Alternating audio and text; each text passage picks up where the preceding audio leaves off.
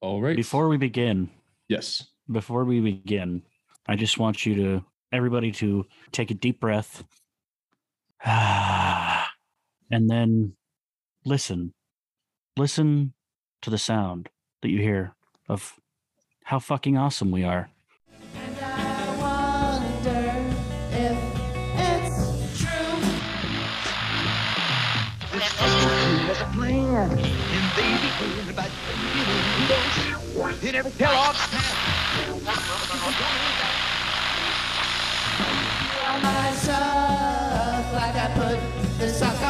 You.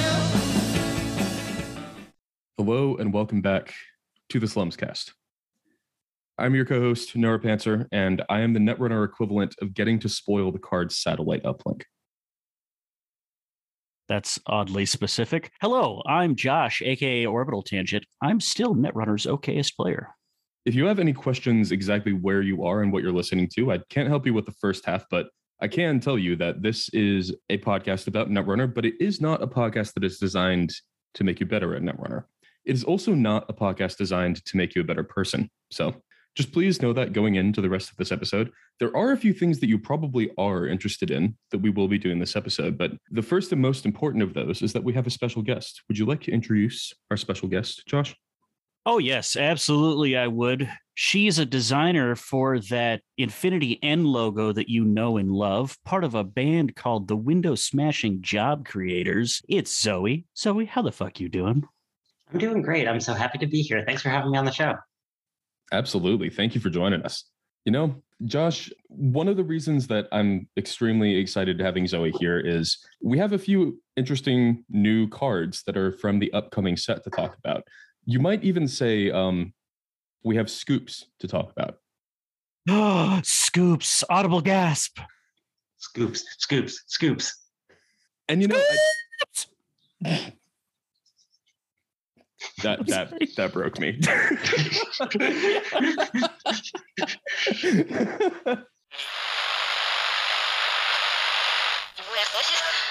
so obviously, we are talking about scoops in this episode. I assume that you knew that clicking on the uh, title for this episode, it's right there in the title. We are going to get to those a little later in the episode. We forgot to say this last time we did scoops, and I don't want to make the same mistake this time. So we will be posting the full text versions of the scoops. We're not going to do that immediately, so just stay tuned. The full text versions will be coming, but they, you know, you won't have them exactly right now when the episode releases. But please do check out the show notes. You can get the full art. You can look at the art in its full glory, see what it's going to look like when it's on the cards. And please listen on because you will hear everything and also our interpretations of the cards and what we think about them as well. And some stories about them behind the scenes.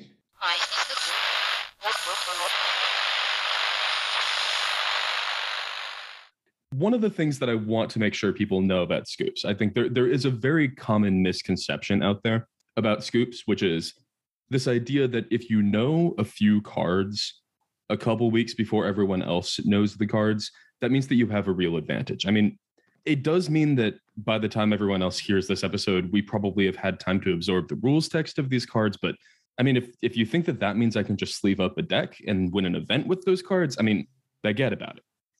Did you did you just fucking say baguette? I did.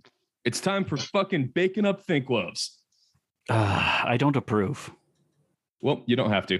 It is time for baking up think loaves. It is time for us to get to know Zoe a little bit better. Zoe, thank you for joining us. I think I speak for everyone in the audience saying I would like to learn a little bit more about you as a person and a Netrunner player. So, a natural question to ask about someone as a Netrunner player is what's your favorite Netrunner card? I'm going to ask you a slightly different version of that question, though. Everyone kind of, when they first start Netrunner, everyone has a first favorite Netrunner card. What was your first favorite Netrunner card, whether or not it's your current favorite? Scorched Earth, and not Mm. that much has changed. I don't know. I, I remember my first store championship, and this was long, long ago. This was, I think, spin cycle era. And it was my first real tournament, and I spent the entire day just getting like blown up every round. And by the end of it, I was like, I need to get my hands on this power.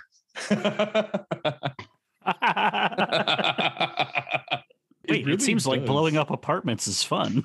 yeah.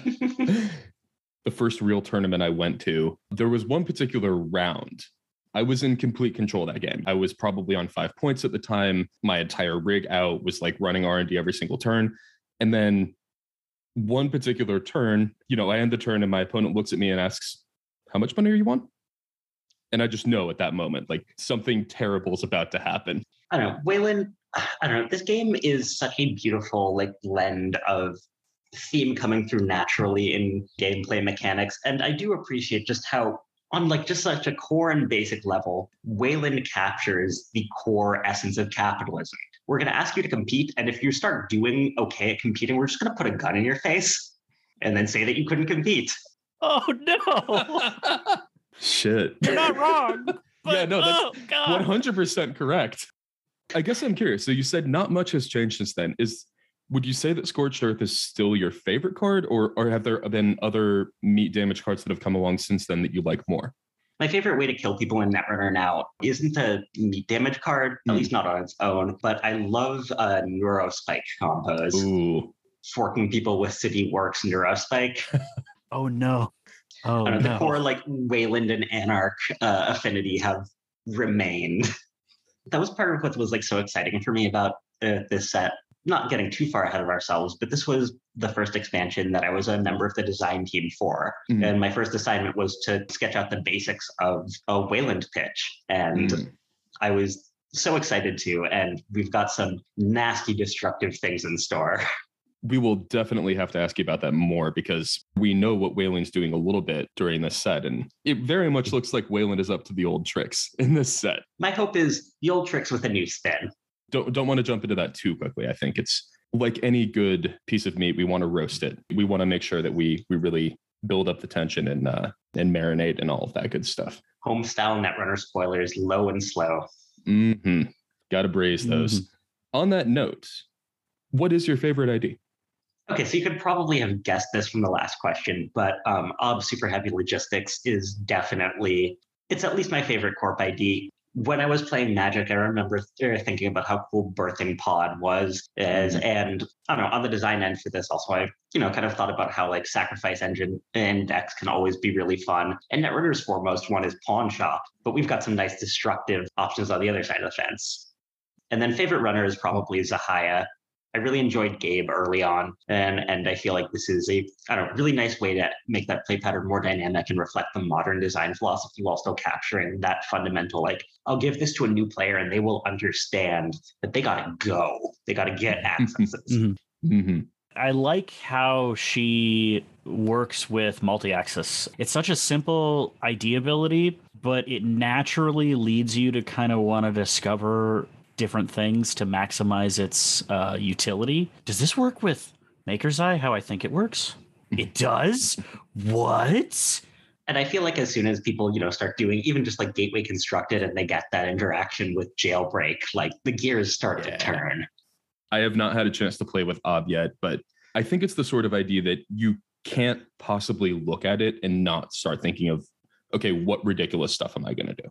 No, absolutely. It is an open-ended question with uh, so many different answers. Yeah.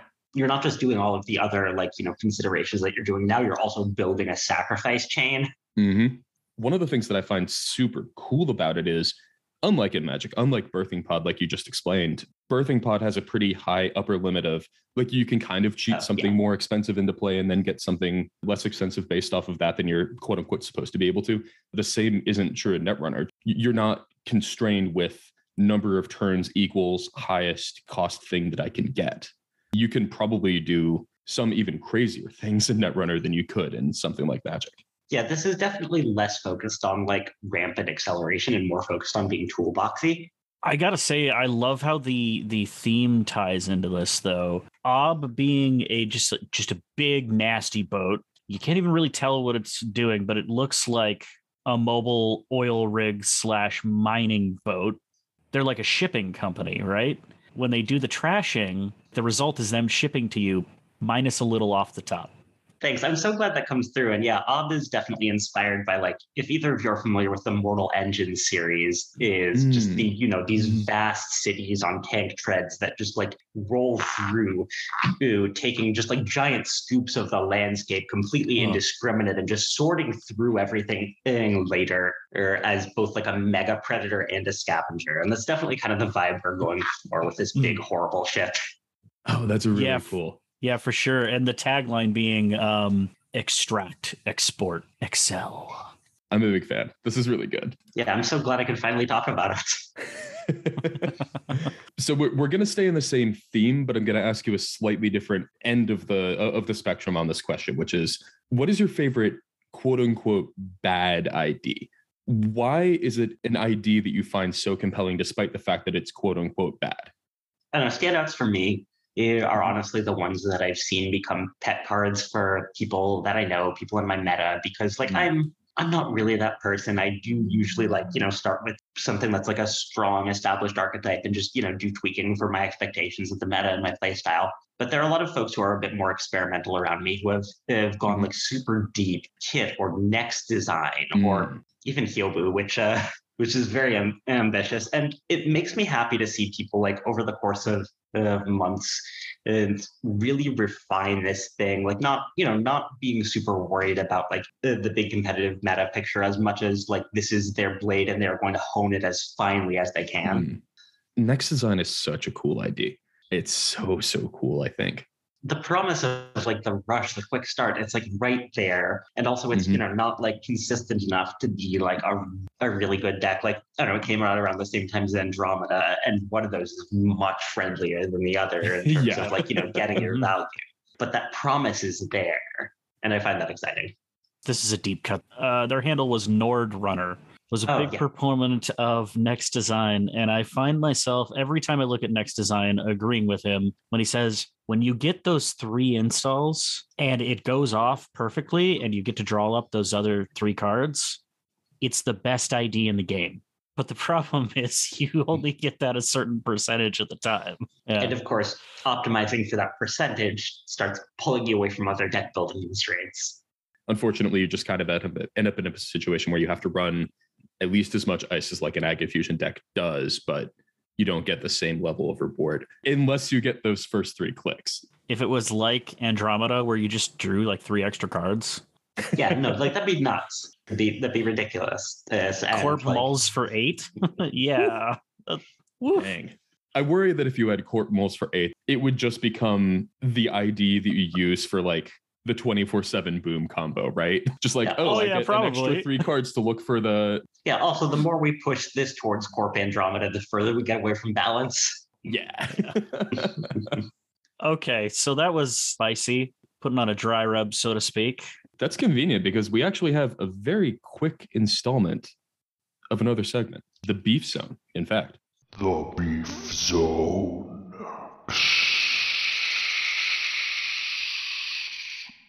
You were talking about brazing before. It's generally always on our mind on this podcast, but as everyone knows who listens to the Slumscast, the beef zone is a segment where we ask the question, what would win in a fight? But we're asking a slightly different version of that today. You play music, you are in a band, and I think that that makes you qualified to answer a few musical questions here. What I would like to know is which Netrunner character do you think would win a musical fight or a battle of the bands? Just like sorting through some of the possibilities here.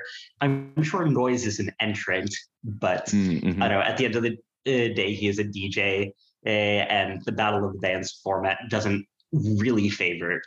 I don't think we've clearly established Max playing anything, but Max is the essence of, of punk rock. Right. and I kind of have to I kind of have to go with Max. Although I feel like there are probably also shapers out there making eh, beautiful atmospheric music, you know, really fascinating eh, experimental music, mind-bending prog with uh, complicated math uh, behind it. hmm For some reason, I'm thinking Lat with that. I feel like Lat would be an incredible jazz musician. Oh, oh, okay, yeah. Oh, okay. There you I, go. I'd buy that honestly. All right, yeah. this, is, this is my new take, Ick, I guess, is that Shaper is jazz. The whole point is just that you have this pre-existing set of like knowledge, you have this deep toolkit, and you don't know exactly what's going to happen. You just go into the situation and improvise, and beautiful music comes out. I was getting from that when you said prog, I was getting, you know, Shaper is Tool, but I guess I'll take jazz too. I mean, um, I mean, it definitely works that uh, route too. I don't know. I guess Yeah. I'd take Soen if I was going to pick a prog band, but the jazz comparison definitely makes sense with Lat to me. Like you never know exactly what note you're going to need to play. You never know exactly what number of cards you're going to need to have in your hand at the end of the turn, etc. yeah. But you look at what's going on around you, and and you try to just like slide into that uh, Yeah. is that situation. By that logic, would Gnat be like minimalist tonal music or something? Because you you want to have as little going on as possible, so you always get that credit. Oh, I could see that. Yeah. There's definitely like experimental music that feels little shaper and experimental music that feels anarch. Because I feel, also feel like there's so much like noise is music and stuff that's very anarch. Mhm. Criminal, I don't know, criminal writes for the pop charts. Yeah, yeah, definitely. They're smooth Fisk- criminals. Laramie Fisk definitely has a dad rock band that like you, you he uses it. He, he pulls that out at like investor events. Yeah, it turns out uh, Temple of the Dog still exists, and uh, one of the members that rotates in and out is Laramie Fisk. Oh my god. Is this why Khan I'm has going these- hungry. Is this why Khan has all of the bird breakers? Is Khan the Eagles? oh fuck! God. Oh, that's oh oh that's cruel though. Uh, I mean, putting putting the Eagles under like pop, like syrupy pop, is like, come on, man. I know, I'm still on Laramie Fisk. I'm stuck now imagining him doing basically the, the Huey Lewis and the News American Psycho bit. Oh my god. Except about his own band. Yes. Fuck both of you. Oh my god, I'm dying over here. I'm here thinking like Rite of Spring, which literally caused a riot in real life. I'm that seems very Reina to me. Also, Reina, I feel like you have, I don't know, so much tradition also of liberation folk music, which I don't know, this is something that I think about a lot is we like arguably live in, you know, a cyberpunk dystopia already. But not everything is defined by our contemporary technology. And like, I don't know, especially like I'm in a folk punk band, and I think that there's there's always going to be this impulse to make art that pulls in the opposite direction. Mm. We've already uh, revealed Sable, I don't know, there's this very like old and new intersection of uh, Sable as this, you know, very refined and violin tr- and player with some amount of like classical background or training. The art form is the same, but the world is different. hmm I feel like on the one hand, there's definitely that. And on the other hand, when I think about traditional music now, I have to realize that, you know, in a couple hundred years, who knows what the canon is going to be. I can't help but imagining a horrifying future where hip hop is constrained to the academy and, in the ivory mm-hmm. tower the way jazz is today. Oh God, no. They're gonna miss the Look, point it's of it everything. sounds it, it sounds deeply horrifying, but like it's very plausible though. On that note of like uh, of of horrifying things related to music, I think we might have already listed a few candidates here, but in the beef zone today, we have a bonus steak tip. Whose concert would you least want to attend in the Netrunner universe? Oh, that's a good one. I mean, at the same time, I kind of have to say Sable again because I'm sure I will be mesmerized, and that puts me in such a vulnerable position. Yep, that's fair. You're you're gonna become the mark. Absolutely. oh no. Oh, that's thematic. I don't think Noise is would put on a particularly great set, but like I think Wyldside would still be incredibly fun. So yeah. like I would still go to that show. I feel that noise wouldn't like put on a great set that you want to actively listen to. All dude is there for is to get the club bumping, the walls Yeah. shaking, and to drop the bass a couple of times while everybody kind of literally wilds out. Yeah, exactly. So like I don't know, he might not be the best musician in in, in our uh, future universe, but that that show sounds like a vibe. Look at the art of the nihilist. They are having a great time. Yeah, what um Swery Princess has referred to as the universal DJ pose. Yep. But come on, like nobody's actually listening to what dude's playing. I don't know. They're, they're grinding up on their date like they're People They're having having fun. Time. I bet at some point, you know, someone's going to record some video of shenanigans during the night and then like someone on the the cyberpunk equivalent of Twitter is going to look at it and be like, oh, you know that it's actually a pretty good fade from that song into that song. But that's like the that's the most attention anyone's going to pay to the artistry. Reddit post. That's yeah. oh, Like, poor I, I- noise. I know that we're supposed to be watching this part of the video, but like, did anyone hear that? There's so much room for weird subcultural moments in this future. And it's like, I want to know what 200 years from now's equivalent of goths raving under a bridge is going to be. Hell yeah. I'm here for it. You know, I have an answer for this. What I'm not here for is uh, Laramie Fisk's version of Temple of the Dog. Oh, Yeah. yeah. I mean, yeah, yeah that's that was a pretty strong candidate to begin with, I think. No, you're right. That's a good point. Like between Sable and Laramie Fisk, like either one of those, I'm probably leaving without my wallet. I might as well at least have a mm-hmm. good time. During the concert, he's probably also going to stop at some point, or even worse, inject you into a song. Something that's trying to get you in to invest in cryptocurrency. Just Oh, just think of it for a second. Like I'm going to invest in Dogecoin. no. Oh. Opening for him sounds like a fucking nightmare. Like, when do we get paid? You get paid in Dogecoin. Oh no! Ooh, no! That's dark. That's really dark. I might have beef with him after that. Pants, we didn't bring Zoe on here to talk about garbage opening acts and garbage bands. Shouldn't we be talking about cards, design, designing cards? we probably should. Do, do we have a segment that works for that? I well, so you could think of designers as like the enforcers of the playstyles that Mhm. are available in the game. So uh Enforcer oh? 1.0? Enforcer 1.0. No, we're we're not doing Enforcer 1.0. Have some respect for our guest, Josh. Not Enforcer 1.0. We have a member of the design team here today. Jeeves model bioroids? Yep, fine by me. Sure. Jeeves model Pyro.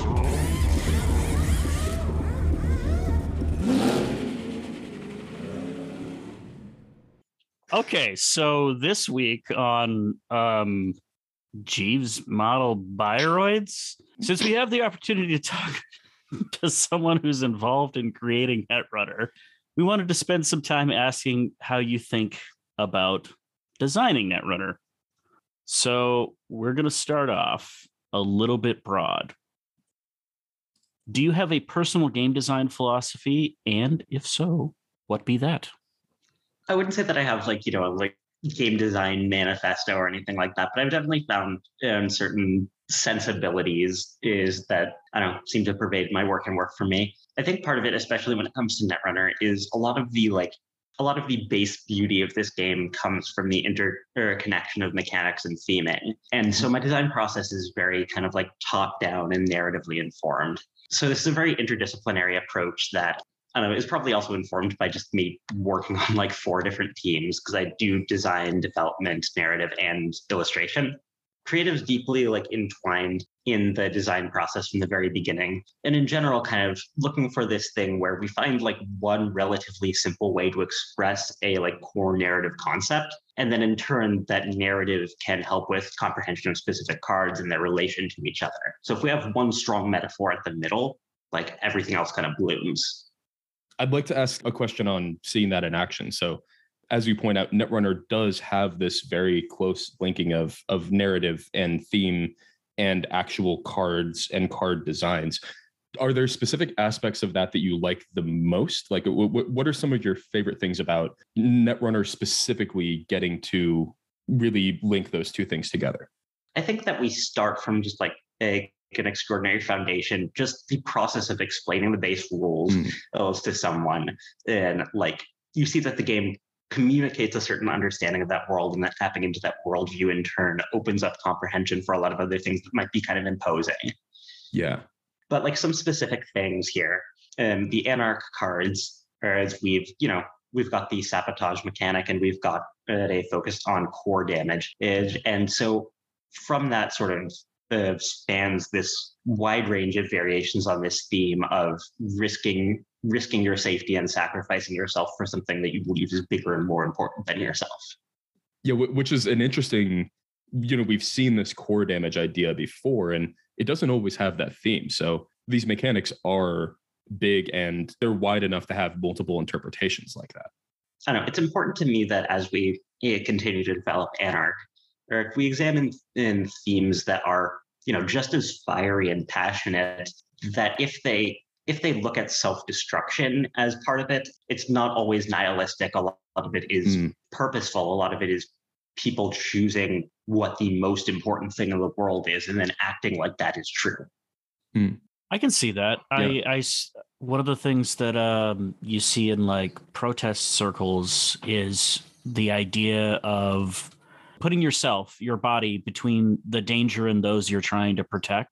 That's not nihilistic at all. That's that's simply accepting the fact that if I do this, if I interpose between these two forces, I may get hurt, and I may be- mm-hmm. get hurt irrevocably. But I'm okay with that. Yeah, and I feel like it's very easy to, you know, have this very outside surface level well, interpretation of these things as first and foremost focused on destruction. I think we're more interested in communicating the idea that if you want to change the world, that's going to change you back. I mean, take the card StimHack. I- In my opinion, that's the way that StimHack was actually used in game matches this theme better than like I'm on drugs. It is super important for me to be able to run this remote net net right now. That is the most important thing in the world. I don't care if it hurts me down the line. Yeah, Mhm. exactly. And I feel like there's yeah, so much mechanical strength and beauty there there that has in the past been ignored for, you know, these aspects of uh, especially like, you know, something like punk and Erica subcultures that are that are there, but that I think we have way more interesting ways to talk about once we have that context. I feel like it's easy to, you know, oh, have this outside look at it, you know, oh, these people are taking this, these people are, are doing drugs, uh, these there must not be a strong thing at the center of that, or it must be for its own sake. I don't know. There's a lot of great art that I think has been made about things that we need to do to cope with with understanding with being in this world and also understanding how this world works. Because I feel like like you know systematic understanding of power also naturally creates this feeling of powerlessness mm-hmm. is that most reactions that are strong enough to overcome that are going to be extreme. Oh, it, it certainly benefits people in power as well to paint people who are on the side of protest as being nihilistic or being just in it for destruction as well. So we, we can't Absolutely. forget I would- that too. I would also posit that anybody who says, by any means, I'm going to accomplish my goal is by definition somebody who is not nihilistic about the goal they're trying to accomplish. That argument that because I accept something that may be destructive to my person, that I don't care about anything, that doesn't make sense. And that sort of like interchange between like the common surface level narratives and the things that happen once you start to, uh, you know, sit down and think about, you know, being in the shoes of somebody who's willing to take those risks. And it's like, yeah, the narrative kind of breaks down. But one of the things we focus on a lot here is the propaganda efforts where it's used to uh, used to perpetuate these perceptions. Yeah. NBN and uh, the flavor text that I really liked on Azef. Don't worry, directors. Security is always willing to send agents to assist in radical asset reassignment. They're doing false flag operations. it's that corporate speak, right? Radical asset realignment. You read that in a document, you're like, huh, I mean, that didn't sound so bad. How radical could it be? It's assets. It's not like we're blowing up ships or anything. What? No, who would even?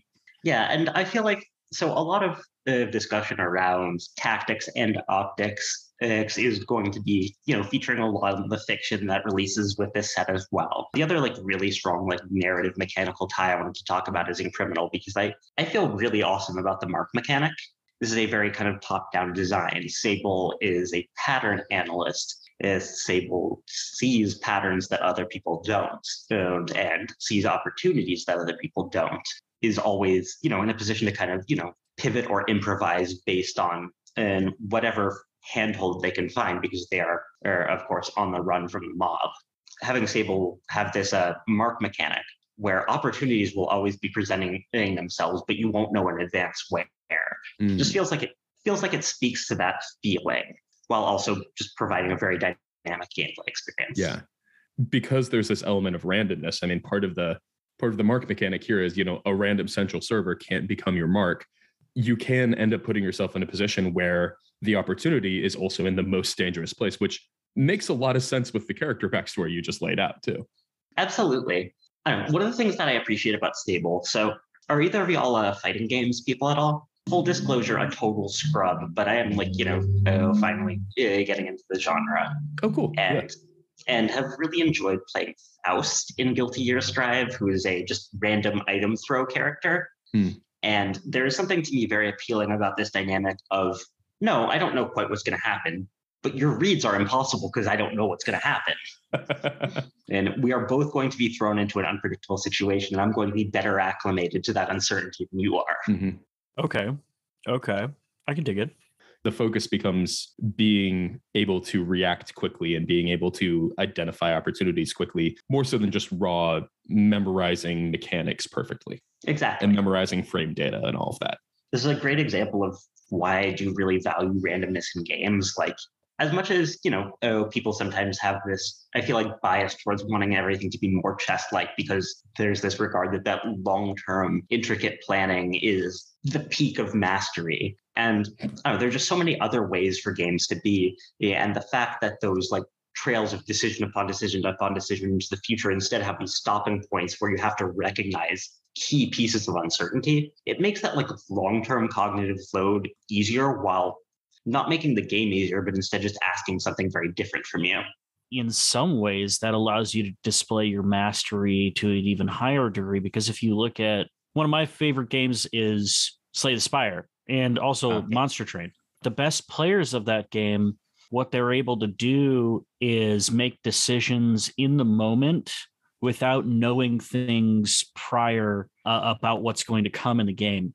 And Mhm. the, the best players are still weighing those uncertainties and they're going, okay, this is what I need to beat the next fight. But the three fights after that, is this going to make my deck terrible? If it is, then maybe I don't need this. Maybe I can work with something else. I think one of one of the things that the mark mechanic might do and and that it might display is okay, it's risky to run this mark right now, but I get X, Y, and Z, and maybe it pays off a couple of turns down the line. I, I think that that's like a really interesting randomness mechanic that will kind of test your ability to assess the future almost and your mm-hmm. chances on certain other things happening, which roguelikes do. You definitely have hit on some of my favorite games games there, and it is an absolute joy to watch like high level Monster Train play for that reason. On that note, so we, we've touched on this a little bit, I think, already, but if you had to pick one, maybe, what do you think is the most challenging thing about designing Netrunner? I mean, I would say that the most challenging thing about uh, Netrunner er, is, I don't know, just that it's a modular game. Every piece you design has interactions with every other piece. Hmm. Is and so just the consequences of of your decisions proliferate really far down the line. And, and in that respect, it's a I don't know, it's a more challenging kind of game design than than other projects I've taken on in the past, where just the number of components and the amount of combinations are smaller. I guess I'm actually really curious related to that. I kind of worded it in, in the note stock here slightly differently from the question I'm going to ask. So uh, I might stumble over this, but do you find that there tend to be certain factions that are more or less difficult to design for that reason? Or is that is it really more about specific packages of cards than it is about factions? I think it's more about specific packages of cards in that respect. I do think different factions pose different difficulty, eh, but it's more they pose diff- different difficulty for different designers because Yeah. I don't know, all of us have factions that we resonate less or more strongly with. Yeah. I'm, I'm guessing Wayland is one that resonates pretty strongly with you. Yeah, Wayland and Anarch were like, you know, when I joined the Yeah. design team, those were the things that I was most excited to, you know, put my stamp on. Hell yeah. I get the sense that you just uh you you really enjoy fucking shit up, huh? I don't know. I just appreciate the amount of empathy that these archetypes take. You really need to be able to sit yourself down, look across your opponent, put yourself in their shoes, and say to yourself, if I were you, what would ruin my day? I love that weaponized empathy. What would be the worst thing in the world for you right now? Okay, let's do that. It reminds me of something that uh, Ajar said, which was when he was trying to teach me how to play his deck. He said, You got to be an asshole. No, no, no. Don't be an asshole to your opponent. Be nice, be polite, you know, treat them well because they're human and they deserve it. Don't be an asshole with your words or your, your out of game actions. But in the game, be as much of an asshole as you can think to be. The most annoying actions that you can take in the moment, those are the ones you should take. Having sparred with you and Melvin playing CTM, I can say y'all definitely learned that lesson well. no, and I feel like it's definitely one of those things where I think that's also kind of just like core to corp play in Mhm. general. And I feel like a lot of people when they're first sitting down with this game, they see runner and corp and they say offense and defense. No, as corp, your goal is to be the bully. Your goal is to set the terms on which everything operates. Your goal is to put an impossible uh, situation in front of your opponent and then laugh in their face because they eh, and because as they can't uh, do what you're asking them to. Then there are going to be points in the game where just you are put in that position as well. So Absolutely. And so it's much more like, I don't know, for people who are used to the dynamic of like aggro versus control, it's much more, I this is much more just trying to wrest control of the pace from their person. yeah, It also, you know, really does mean that it pays huge dividends to, you know, play both sides, play the archetypes that you are, have, are struggling the most against. That experience informing your play, I don't know, feels really special to me. agreed. On that note, zooming in slightly, kind of moving into to, to the micro level of how to create situations like that. And I know that this is a slightly unfair question as I'm about to ask it, so I apologize in advance. But what do you think is the best Netrunner card if you had to choose one? And here I'm, I'm not asking best in terms of power level. I'm not asking what's the most powerful card. I'm thinking best in terms of what you think is a card that does good things for the game. I'm going to use the word favorite because I, I feel like that's a, I don't know, a less imposing way to class this. And Mhm. because I'm going to pick a card that's just a little over the curve. Mhm. I absolutely love Bravado. Mm. That one was designed before I joined the design team. Um, and just like, you know, when I joined dev and I saw that card, I was just like, oh, this is this is me all over. Uh, because it just like it keeps the game tempo accelerating while also encouraging eh, risks to be taken. And, and I feel like that combination of like, you know, really encouraging people to take a chance and smash into each other while also not letting all the air out of the ball is like a really nice combination. Because I feel like Yeah. sometimes the most like confrontational cards we have uh, can sometimes slow the game. And like diversion of funds is a great example. I'm not going to say account siphon and did nothing wrong. There is some stuff with that card, but Yep. but one thing that I do really appreciate about an account siphon is that it net injected more resources into the game. And it created this big dramatic confrontation and gave momentum on the way out of. it. And that that to me feels very important as opposed to, you know, the diversion of uh, funds and that does sort of in general draw resources out of the game and slow the pace. I like things that create that opportunity to take a risk and get ahead but that no matter how they play out, they push things forward. And I think that's a design philosophy that that part is pretty universal, carries to basically every like facet of design. I describe it there, but I think it's like a core facet of like RPG design, especially. Eh, like I don't know, one of the biggest things that differentiates a good RPG from a bad one is whether you are choosing between interesting success and interesting failure, Yeah. or whether you're choosing between something and nothing and happening. as a DM, I've I've always heard from the real good DMs is you should let your party fail forward. Say you come up to a lock and you've got to get a certain roll and your player just fails. But it's essential to this game that you get through this door. There's no other way to advance the plot. You're not doing anything if that first action to uh, open the lock didn't work and you just have them keep rolling dice. It's much better to instead do something like, oh, you got a five on this roll. Well, you do open the door because we need you to to advance the plot, but you break your thieves' tools. You're basically advocating with bravado, like you're gonna get this money because it's gonna advance the game, but maybe you break your thieves' tools Yeah, Or or your face. You hit an Nancy. or your face. Yeah.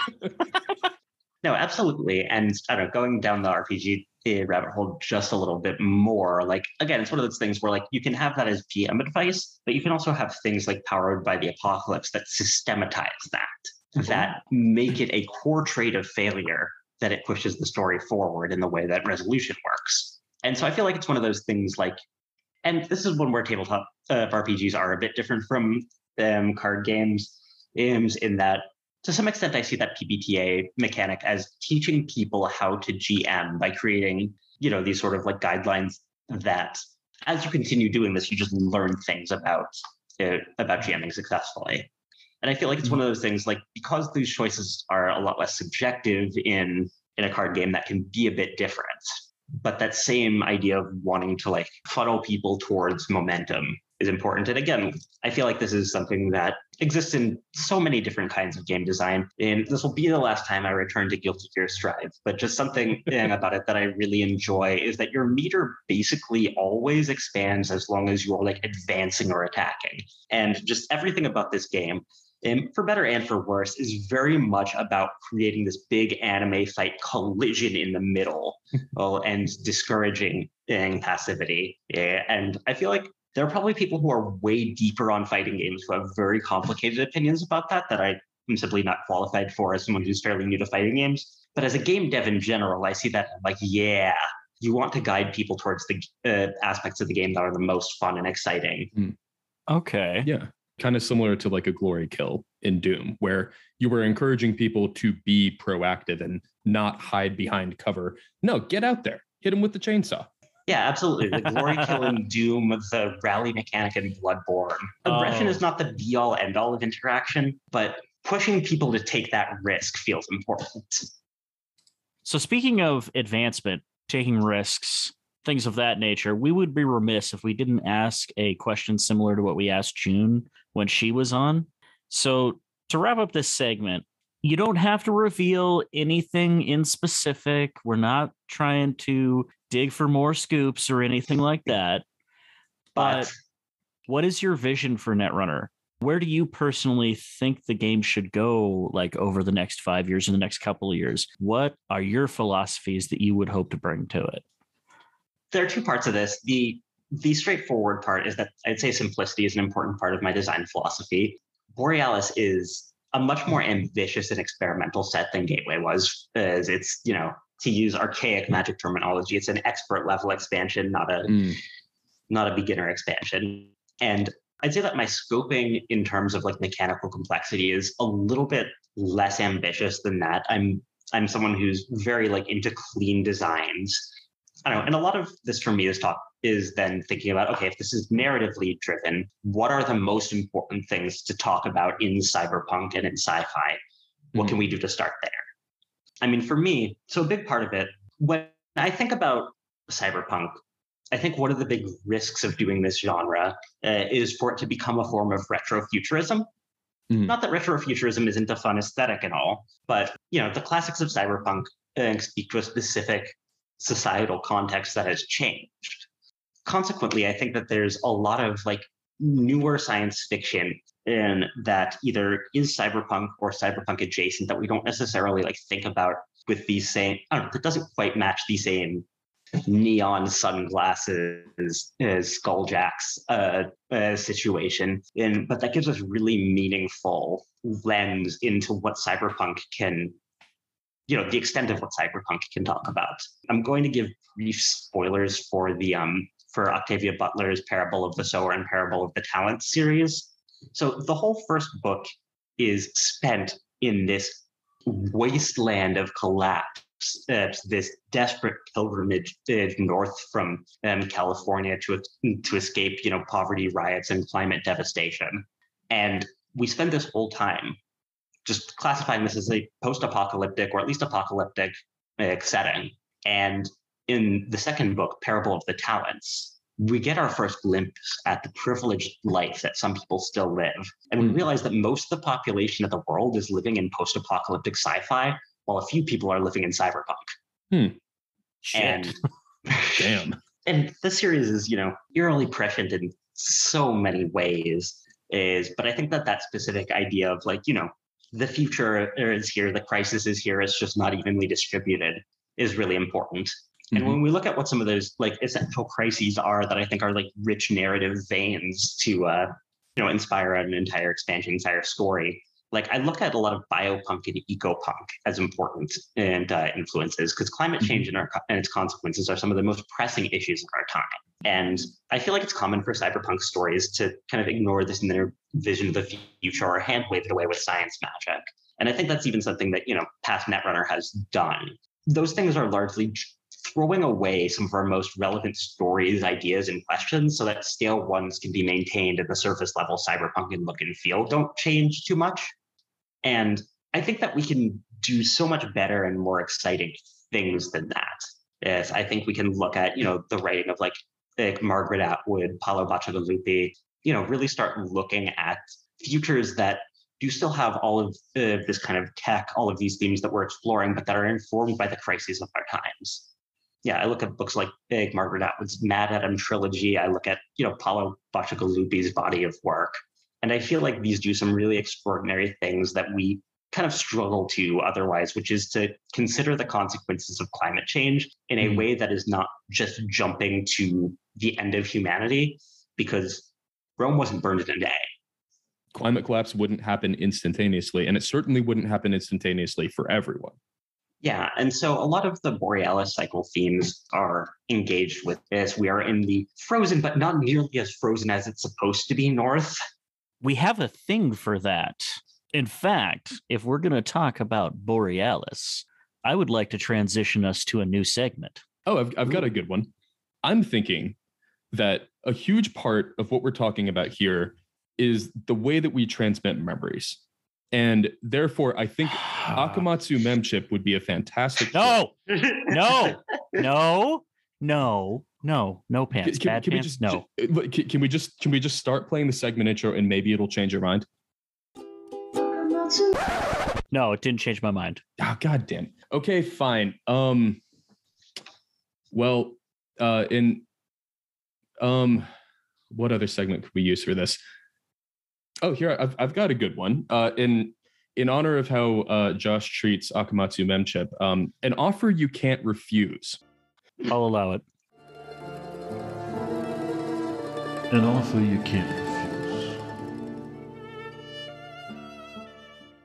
So this week on an offer you can't refuse, we are offering our listeners a trip directly to the Arctic Circle. And before you ask, no, you can't refuse the trip. Just pack wisely. Midnight Sun is coming up very soon. We've already been hearing about it a little bit. And before we talk about the specific cards that we have to discuss from Midnight Sun, we wanted to talk more about the set as a whole. We've already heard a little bit about the creative inspirations for Midnight Sun, which I think are some of the most interesting things. I mean, the setting here, the part of the world that it's located in, are, in my opinion, one of the most striking parts of the set.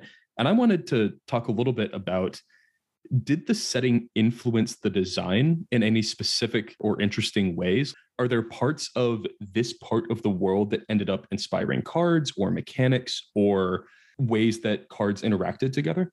Oh, absolutely. Because we're sort of trying to capture three basic locations, starting at very north North America, moving through the water, through the ocean, through the Arctic Circle, and also landing at the Siberian megacity um, is also kind of central to like it's where NBN operates their Pravdivost consulting division out of. We want to have a very like rugged feel to the stuff that is sort of out in the world and a and I guess a bit of a sense of remove for the manipulators and money movers and more abstract uh, connected players. We've also done a lot to communicate both aspects of the natural world that we find beautiful, aspects of maritime and nautical technology that are fascinating and exciting, and pieces of culture, folklore, and history for the greater, uh, I guess in this case, the former Russian Federation. Mhm. Um, and so, pulling from a vast vein of history and culture there, my favorite of which, unfortunately, I cannot talk about yet. Oh, I don't think. Yeah, no, my absolute favorite. Oh, we're gonna have to wait for uh, Parhelion for that. But there's so much that we've done both to pull on like large and small cultural uh, know, cultural indicators. We have uh, literary uh, references that are that draw on Russian literature. Or look into the musical history as well, and just kind of really pull from everywhere. They're taking inspirations from everything from horrific, destructive mining operations to the simple beauty of a well-prepared cup of coffee. Hmm. yeah. and I like how well some of the natural world theming dovetails with kind of classic Netrunner terminology theming. Probably my favorite example of that is Deep Dive, where when I first heard Deep Dive, I was like, oh, so this is like diving deep into a server. That's cool. And then you look at the art and no, it's literally the ocean. Yeah, and this is one of the things that I love about this aspect of cyberpunk, the sort of you know hallucinatory and abstract nature of net space, is it hits almost this like weird fiction place where like what is the metaphor or the signifier and what is the signified really start to blend together. The world of computers is a world full of metaphors, Mhm. and this world really allows them to escape their figurative context. I uh actually was going to point out deep dive is not just the ocean, it's the ocean in net space. That is a really kind of cool thing about net space is that you do get to play with metaphor. That net space, just by its nature and the setting, is kind of whatever the viewer or the experiencer sees in their mind's eye. That's a neat thing to be able to get to play with. So did you have any goals or any thoughts about how NetSpace should look or feel with particular factions? So, kind of drawing the link between in the depths of net space and the depths of the ocean, trying to create a feeling of different ecosystems, some shallower, some deeper, in interconnection with each other. And so, for example, Jinteki is very focused on closer to the surface marine life, eh, as we've already seen in with things like anemone. The things that you're uncovering as Jinteki are maybe closer to the surface than the, well, to use the phrase again, deep diving of HB. They explore new depths of literal and figurative pressure. Hmm. we have the deep sea shark. Yeah. yeah. Yeah. Yeah, that's very cool. That was one thing that definitely struck me just from even the booster pack itself, already seeing kind of different depths of the ocean being explored just from that by itself. So we're definitely seeing that already. And with some of the cards that we've seen spoiled, obviously we have the cats there floating on the surfaces. We're getting all parts of the ocean here too.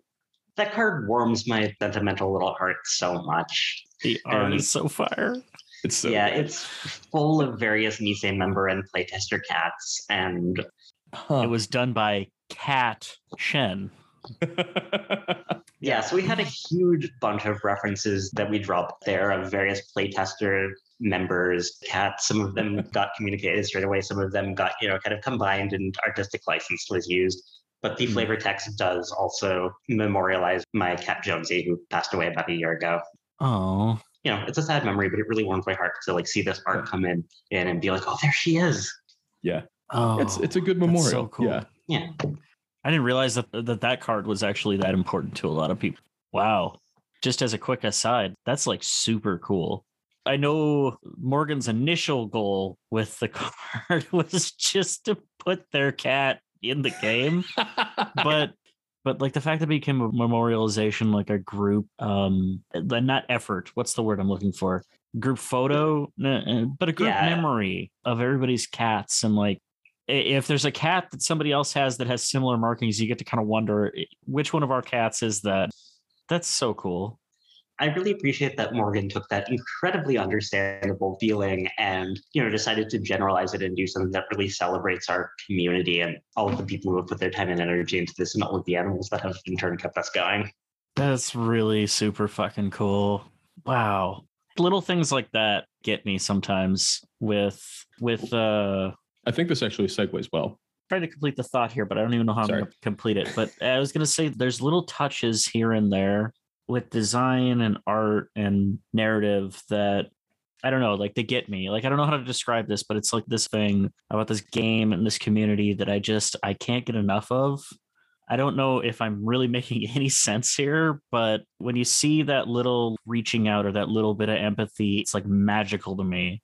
I don't know. That's so fucking cool. I, I, I can't get over this. That really makes me happy to hear. And I think it's been one of those things with the kind of like origins that we've had and the experience that we've gained as a group. I feel like, you know, from the very start, this has been a labor of love, and thus people have wanted to really capture all everything they love and communicate it there. And as we've gotten larger, more experienced, more professional, whatever the fuck that means, that doesn't mean that that heart goes away. That just means that we find better ways of expressing that that can hopefully bring everyone into that feeling that we're trying to share. Yeah, that's exactly what I was hoping to touch on next. I think we have a clear example of a very touching story here, like a very human story, a lot of emotion here. And I'm just wondering, are there any other stories from the design of the whole set, not necessarily connected to the exact cards that we're about to talk about, but just any stories from behind the scenes that it really would make sense to tell while we're talking about Midnight Sun? I think what I want to share, and this is at least like somewhat related to the cards that we have to talk about, as well as the larger set. So, like I said, this is the first set that I've done design work on, but my like primary role was in development. And so a lot of my experiences here had to do with, you know, really refining these things and learning a lot about the sort of like interconnection that you can really create, both the complexity of that, but also the ways that that can pay out. And so we've had like a couple of different mechanics on the runner side, I'll say that like have had very different trajectories that have both kind of, you know, started off in a way and landed somewhere that I think I'm really satisfied with and proud of. So like criminal actually started off with a completely different keyword mechanic. Oh, interesting. Um, all of these have been based around the idea of Sable's abilities as a pattern analyst, the ability to, you know, see things that others don't or predict. And we tried some, or I would say, dry mechanical information Mhm. focused implementations. And eventually, after a while with that, we just kind of determined they may have captured that theme in a on paper similarities way, but they didn't capture much of a feeling. And so when we pivoted to the mark mechanic, a lot of it was pursuing something that was more active, more interactive, and immediately drove interesting decisions from both players. Charge, on the other hand, our shaper mechanic, um, the mechanic, the keyword has not changed at all since we started. It's just one of those things where it's just like, this is an exceptionally simple concept. That core thing, not only has it not changed, but there are big limits to what you can even do in terms of changing the core keyword. There aren't that many variables to tweak right. but there are mm-hmm. a lot on every card that uses it. And this is definitely one of those that, like, when I talk about vast interconnection of different individual pieces, we definitely had some times earlier in the testing of charge where just we had to figure out what effects were reasonable and what effects were absurd when we haven't had to ask ourselves, like, what is the click value or the credit value of a power counter in X, Y, and Z context? Yeah. And what happens when you can put a power counter on a card that was never supposed to get a power counter after you installed it? Absolutely. And this definitely creates some interesting things about it, although there does have to be a power counter already on the card for you to charge Right. it. If you're trying to to um, skirt around those limitations, you at least have a little bit of a time sensitive window for it. And definitely, like we found, you know, there are some ways of charging that have worked great, have been really exciting, and there were a couple forms of charge, usually ones that were a bit too like widespread that we really had to rein in. Just, yeah, this is another thing that we have to think about whenever we print power counters. Yeah. And on the one hand, that is a bit more work, but on the other hand, it gives power counters an identity that is very distinct from virus counters, but goes beyond their previous identity of doing nothing special with them. Rather than having tower that will topple, we more have, you know, the fuel tank you need to keep filled. Can I point out something incredible for Eternal players? Oh, if you please. find a way to charge the black file every turn, the corp can never win the game. It does rotate with Borealis, though. Yeah, I, I was going to talk about a different Mumbad card. I was about to say, you know, charging Temple of the Liberated Mind sounds pretty lit. Chatterjee sounds legit too, you know. Uh, but- all of these rotate though, so Yeah, Yeah, they all and this is rotate. honestly, at least like for my personal design philosophy, because again, I wasn't there at the beginning of Borealis being established. I was in playtest and then in dev. But in my subsequent design efforts, like one of the first things we do is we take a look at the like landscape of rotation. Because like on the one hand, like that is like, oh, we're losing X, Y, and Z cards that fulfill like essential metagame functions. And we need to think about the impact of losing those and what we can achieve by introducing different kinds of tools in that same general space. Um, but there's also things like this where that there's exciting design space that we want to dive into that has to wait until certain things are out of the pool. And like uh, format like Eternal, of course, you know, will have its own balancing considerations. But the general philosophy of Eternal is at least like let's try the strong stuff. Let's try the strong interactions. This is where that stuff should be going down, and we have plenty of balancing tools available. Because it's like one of those things. It's like, yeah, you could probably do that in Eternal, and everyone else is probably doing something so much more broken. yeah, probably yeah. that Format's you're- broken already. It's fine. It's fine. but no, like your inconsistent attempts to stall compared to people just like exploding you. Yeah, notably, uh, Black File does not keep you from getting shot in the face. So Exactly. That's fair. You can still rewire brains. right, you can still rewire brains. You can still, if the runner ever runs, you can still get nuked by 14 meat damage from orbit. All of that stuff. That's super cool for a format that is defined by extreme interactions. And also, that's not consistent with our vision for standard. Yeah, We're losing the thread here. So we were Oh, talking about yeah. Borealis stories. This might be a sign that we should switch over to talk about the actual cards. What do you think? I do think that you're right, Pants. I think that our audience might be grabbing the torches and the Hayley pitchforks. Torch Um, rotated, didn't it? Yeah, torch rotated, and so did That's Hayley. really bad. They're Uh, reaching so- out of rotation just because we're not Yeah, getting to the yeah. scoops. So they're bringing back pitchfork, the Hayley deck, not you know the three pronged thing to stab you with. But uh, anyway, we promised them scoops, and we have not yet delivered scoops. Well, you know what else we haven't delivered, Josh? Akamatsu Memchip. You think this is a coincidence? Absolutely not. You're supposed to say. Uh, wait. Yes, absolutely yes. Absolutely yes. Absolutely yes. Cut the feet. All right, fine. We can do the scoops, and we don't have to do Akamatsu Memchip for the scoops. However, I do have some news to deliver to you, Josh. News that you might not take well. Okay, what, what's this? I I already pre don't approve. The cards we have to talk about today, they're shaper cards. No. Oh, Cut the feet. So I guess it's only fitting that today for our scoops segment, we have the fuck shaper segment. Fuck Shaper.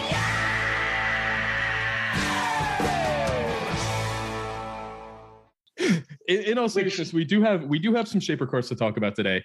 I'm not going to spoil what we think about them. Actually, listen to us talk about them rather than just listening to what we just told you to listen to.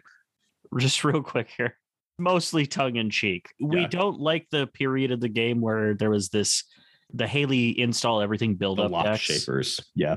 the, like the lock shapers that didn't actually run but we don't actually hate shaper I'll say I'm not in the fuck Shaper camp or anything like that, but Shaper is the most difficult faction for me personally to design for. And definitely a lot of the things that really excite me about Shaper are less associated with the like lock Hayley period and are more associated with, I don't know, old school, more aggressive Shaper things. Yeah. Stuff like prepaid Kate and Catman. Oh, yeah that's my I mean- jam I think we kind of see that in the cards we have here. Let's dive right into it, I guess. Let's go ahead and start with the card Propeller. I'll take this one, you take the next one, etc. So, Propeller is a program. It is an icebreaker. It is a fractor. It costs. Let me make sure I'm reading this sheet correctly. These columns are very narrow. One sec. Let me let me change this so I can actually read the spreadsheet. Oh no, I don't have edit access. All right. Well, One to install. yeah, Propeller has a cost of one. It is a two influence card. It has a strength of zero and it's one MU. And its rules text is when you install this program, place four power counters on it. Interface, one credit to break one subroutine on barriers. And then you can spend one hosted power counter for plus two strength. What do you think, Josh? Uh, I think that this is good. It's like, so you know what it strikes me as at first, like an Inti replacement. Yeah, right. It's like Inti in the sense of there's a very limited number of times that I actually want to boost its strength over the course of the game, but it's real cheap if you just need to break Mhm. vanillas. Yeah, for sure. I mean, you know, you get basically plus eight strength from power counters the whole game, unless you're charging it. This is a pretty nice payoff for charge. You get a one cost barrier breaker that's one for one subroutine. And if you never have to spend actual money to boost the strength, this is a pretty good payoff. And obviously, you can run multiples of these and you don't have to rely on just recharging a single one throughout the game. But in some ways, it's a mix between Inti and Lady, right? That's definitely how I would put it. At first glance, this card looks like Lady. You think about what situations it's best in, and it definitely feels more like that Inti, like, you know, cheap install, gear check buster. Yeah. But then compared to Lady, I feel like you have a lot more available lines for next steps than just you would like, you know, reinstall Lady eh, when you need more counters, and that'd good enough. But with Propeller, you have a lot of different options. You can you can do like a leech type situation if you want to be able Yeah. to get more efficiency out of Propeller. You can keep charging it to keep going. And if you have a lot of charge that can actually start to pose a real threat, and unlike virus counters, you're not going to you know, just get that wiped by the corpse if you get too far accumulated with it. That's really cool. I'm shit. What was I gonna say? Oh, right. Unlike Lady, Lady had the weakness of if you're just up against a vanilla, there is a very limited number of times that you get to break through that vanilla. As opposed to Propeller, if you're just up against vanilla, you can always pay one credit. Where you're limited is getting the strength. So I do have a question on this card, and I want to point out something to the listeners because this card is actually way more interesting than I gave it credit for at first glance. Um, my question was: Is the purpose of this card kind of to incentivize charge, including some charge cards, to sort of like drive home the mechanic? I mean, it's definitely one of the ways of like making charge intersect with a core like axis of interaction in the game. And it's also one of those things where it's like there are other things with charge where timing might be pretty crucial or whatever. But if you just like, you know, stack up a few extra counters on your propeller, then you've got an insurance policy against, you know, Mhm. Brân or Eli later. Mm, Okay. Yeah. So not specifically designed to interact with charge, it does as a link. Yeah, I mean, like it's of course designed to interact with charge in that it has power counters on it and that you can use charge Yeah. to keep Yeah. it going. Mm-hmm. So one of the other things that's interesting that I want to point out about this card is really great, and I think that this is great as a card that's a support card for charge, but also doesn't have to be. Is there's another big end card called Rejig that I think works quite well uh, with Mhm. Propeller in the same way that um what was the card called that was in Kate Scavenge. So you have that scavenge sort of ability on this card, and a real big reason to actually want to have scavenge in your deck because that just solves barriers, right? mhm. But also it works with Simulchip. Mhm. So you can recharge it with Simulchip as well. It works with the charge mechanic and leech. And it just seems that there are so many options with this card. Synergies exist around the card, so you could use it in so many ways. Um, yeah, this card is in this expansion because of the linked charge, but this card is not limited to its connections to charge. Yeah. Yeah. I got to give props there because that's like a really cool design aspect of it. As far as one of the pieces of design that I like the most when it comes to card games, I love extraneous synergies. Just love them because then I get to think about how I'm going to use it in my deck. Yeah, we want to make sure that the people who would rather have the experience of a big old tub of Legos rather than a Lego kit hmm can have that out of the deck building experience. This is a Lego that goes with a lot of other Legos and can end up in a rocket ship. It can also end up in a house. So For Very cool. sure. so one last piece of this that I want to make sure I talk about is the art. Just from looking at this, this is cat, right? Mm-hmm. Yes. Yeah. This is Ketchen. This is really cool art. I really like this. Yeah, it shows a propeller with swirls around it that appear to be breaking up some sort of digital space around the propeller. Yeah, and a quick shout out for anyone listening to this who's wondering, like, oh man, this art sounds cool. Where can I see it? Make sure you check the text notes underneath the episode. We'll have a link to an Imgur gallery where you can see the art for all of these cards. Oh, perfect. Because yeah, this art looks great. And so similar to what we did for System Gateway, we do have specific artists defining net space for specific factions. I love this because I feel like it really like plays into the subjective nature of one's own experience jacking in. Mm-hmm. I do have a little bit of insight on that because I was involved in the art team during this set. One of Matt's goals with the art on the set was to have a consistent feel per faction for net space. And so, very pointedly, Matt, what he did was he took cards and he assigned them to specific artists that he thought would be really good at net space Hmm. and kind of locked key cards to that artist to get a consistent flavor across them. I think that was a great strategy, to be honest. I really am impressed with some of the stuff that we got back because of Matt's direction. It's a very good art on the set. I agree. Yeah, for sure. Anyway, let's move on to the next thing. Do you want to go through into the depths next? Yeah, absolutely. So let's just move on through the list as we got it. So we have Into the Depths. This is a run event, cost one, influence three. And the text is run any server. If successful, for each time you passed an ice this run, resolve one of the following that you have not yet resolved this run. Bullet point one, gain four. Bullet point two, search your stack for a program, install it, shuffle your stack after searching it. Bullet point three, charge one of your installed cards. And charge is, as we've seen spoiled in other articles and so on and so forth, add one power counter to a card that already has one. End of list. What do you think of this one, Pants?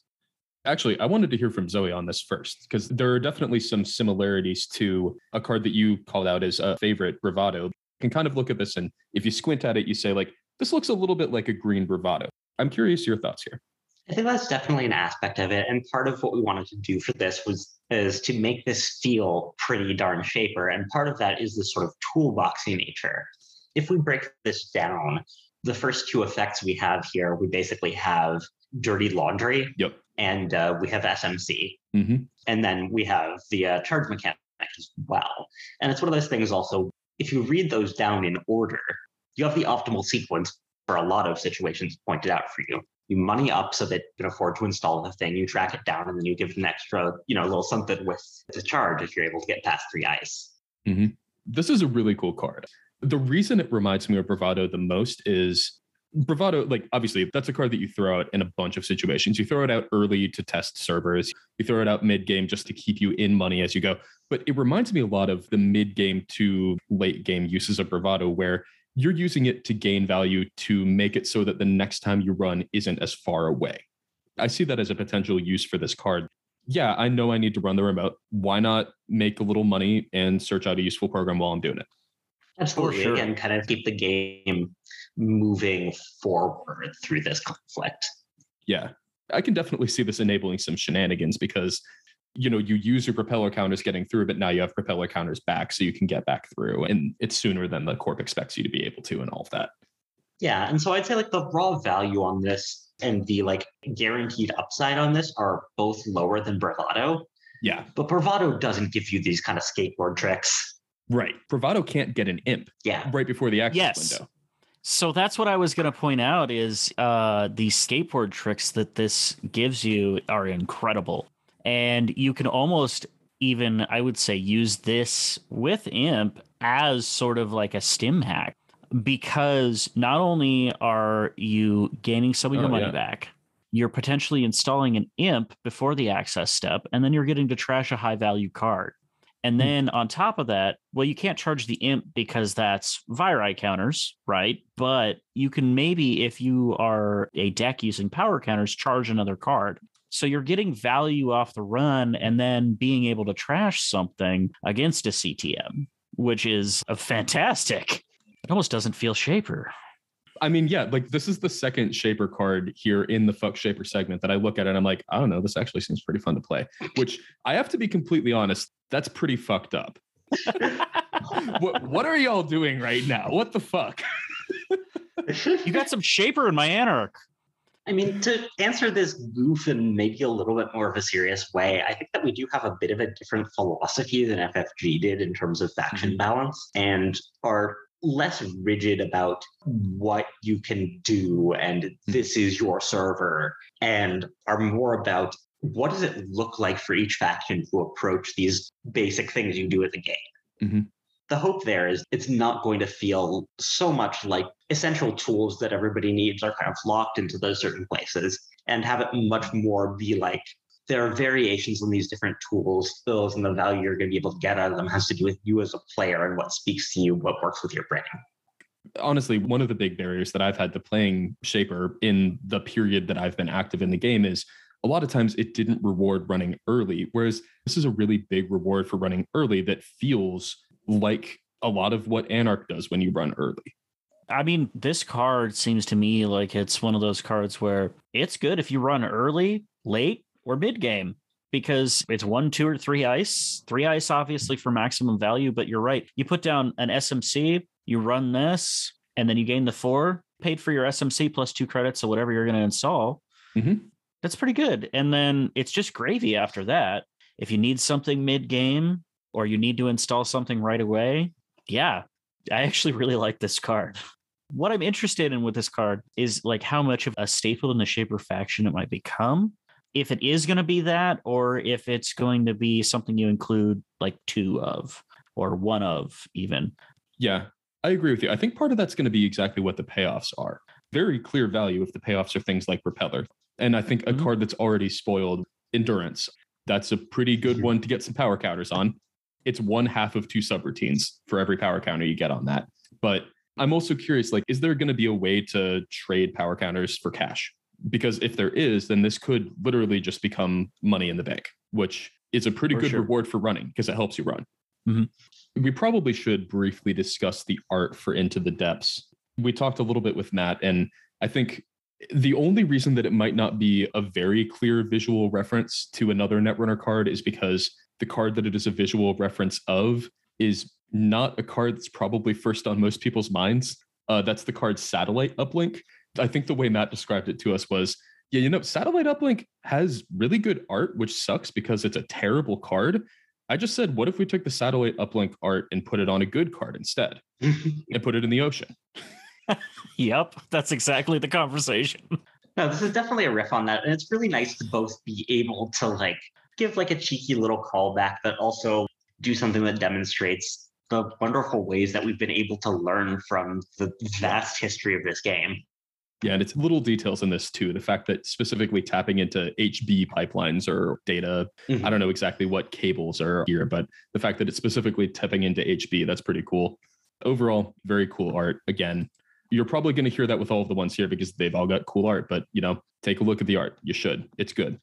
In my opinion, the best is yet to come. I 100% agree on that.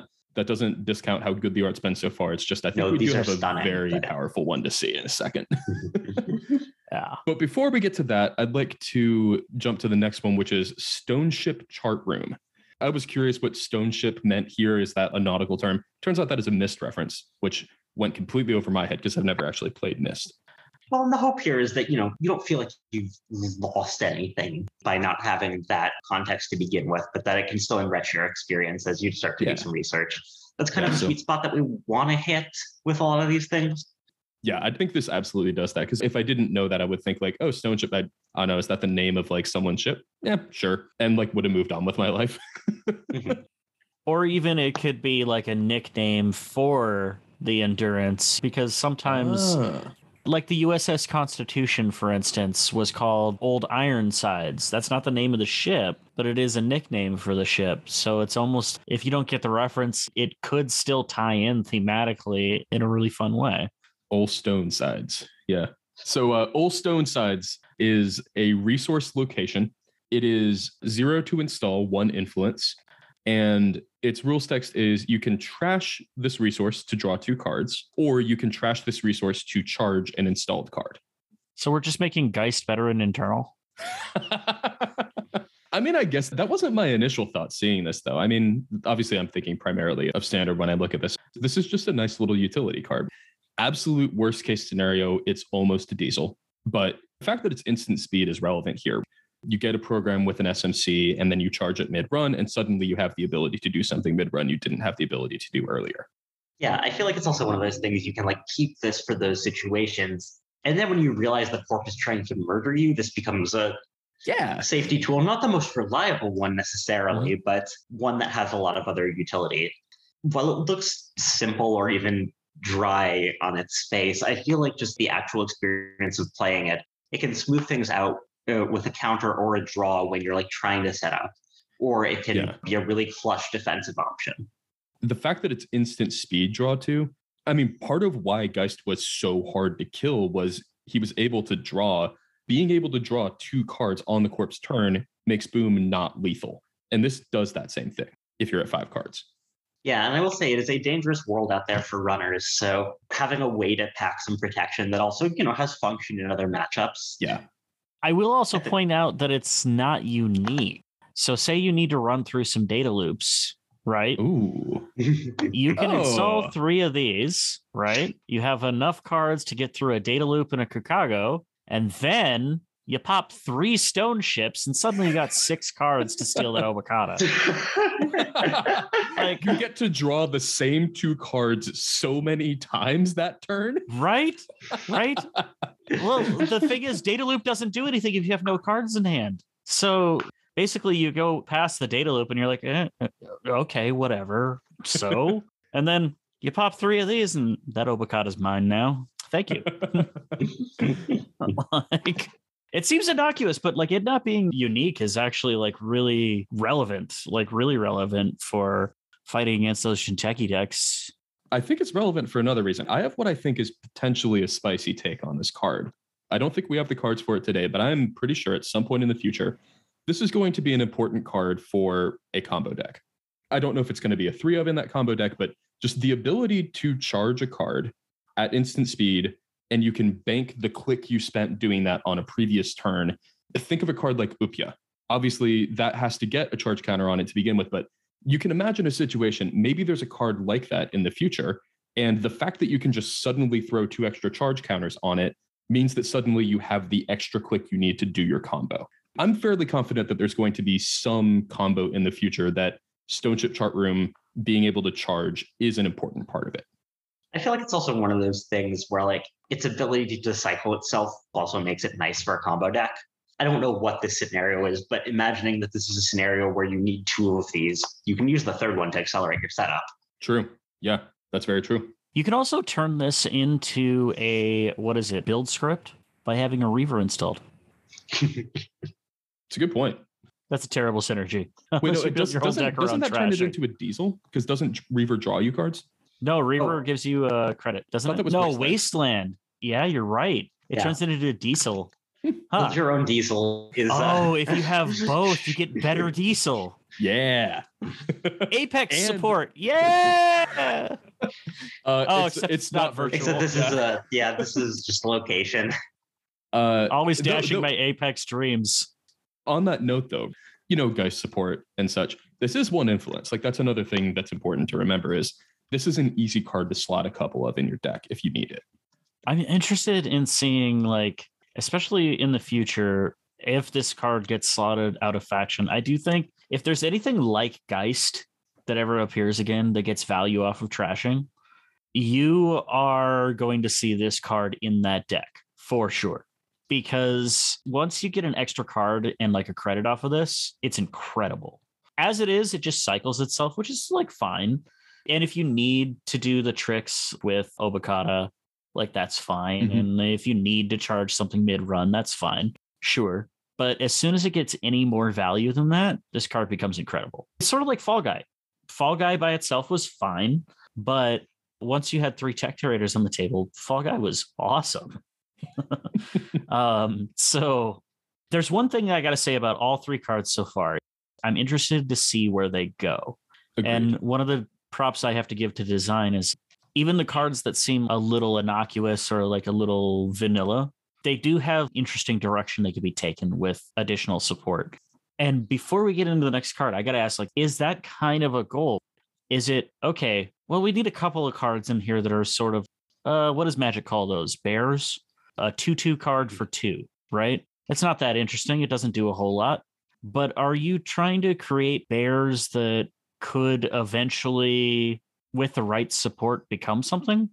I feel like bears is a really difficult comparison to make in some ways. When I think hmm. about bears, I think about the periods of time, and not all of these or not all of the cars in them have always made it to production, but the times that we've done like fairly straightforward, like cycles of ice, for example, especially since ice is an area of the game where we're trying to pull back on complexity just a little bit so that it is easier to look at a run and understand what's going to happen. hmm But I would say that the set pushes the envelope in a way that Ashes and Gateway really didn't. This is, I would say, a more experimental set, one with more kind of open ended questions, more powerful tools to be respected, and just in general, a situation where things do have more points of synergy. And also, you're going to need them. nice. Love that. Should we switch over? Should we talk about the Anarch card that we have to discuss? The Anarch card, yes. Why, I would love to. So this one is called the Twinning. Super. It cool is a resource, virtual, three influence, three cost, and it says on it the first time each turn you spend credits from an installed card, place one power counter on this resource. Whenever you breach HQ or R&D, you may remove up to two hosted power counters to access that many additional cards. I think they got some shaper in your Anarch there. The main problem with this is it requires you to install a second card, which I don't know about that. In all seriousness, this is a card that I think pretty easily slots into decks because Paladin Poemu is Mhm. already a really, really strong engine. And Paladin Yep. Poemu alone makes this pretty good. If you're able to squeeze in another companion that also drips money and you're able to use regularly, obviously this can potentially become relatively insane.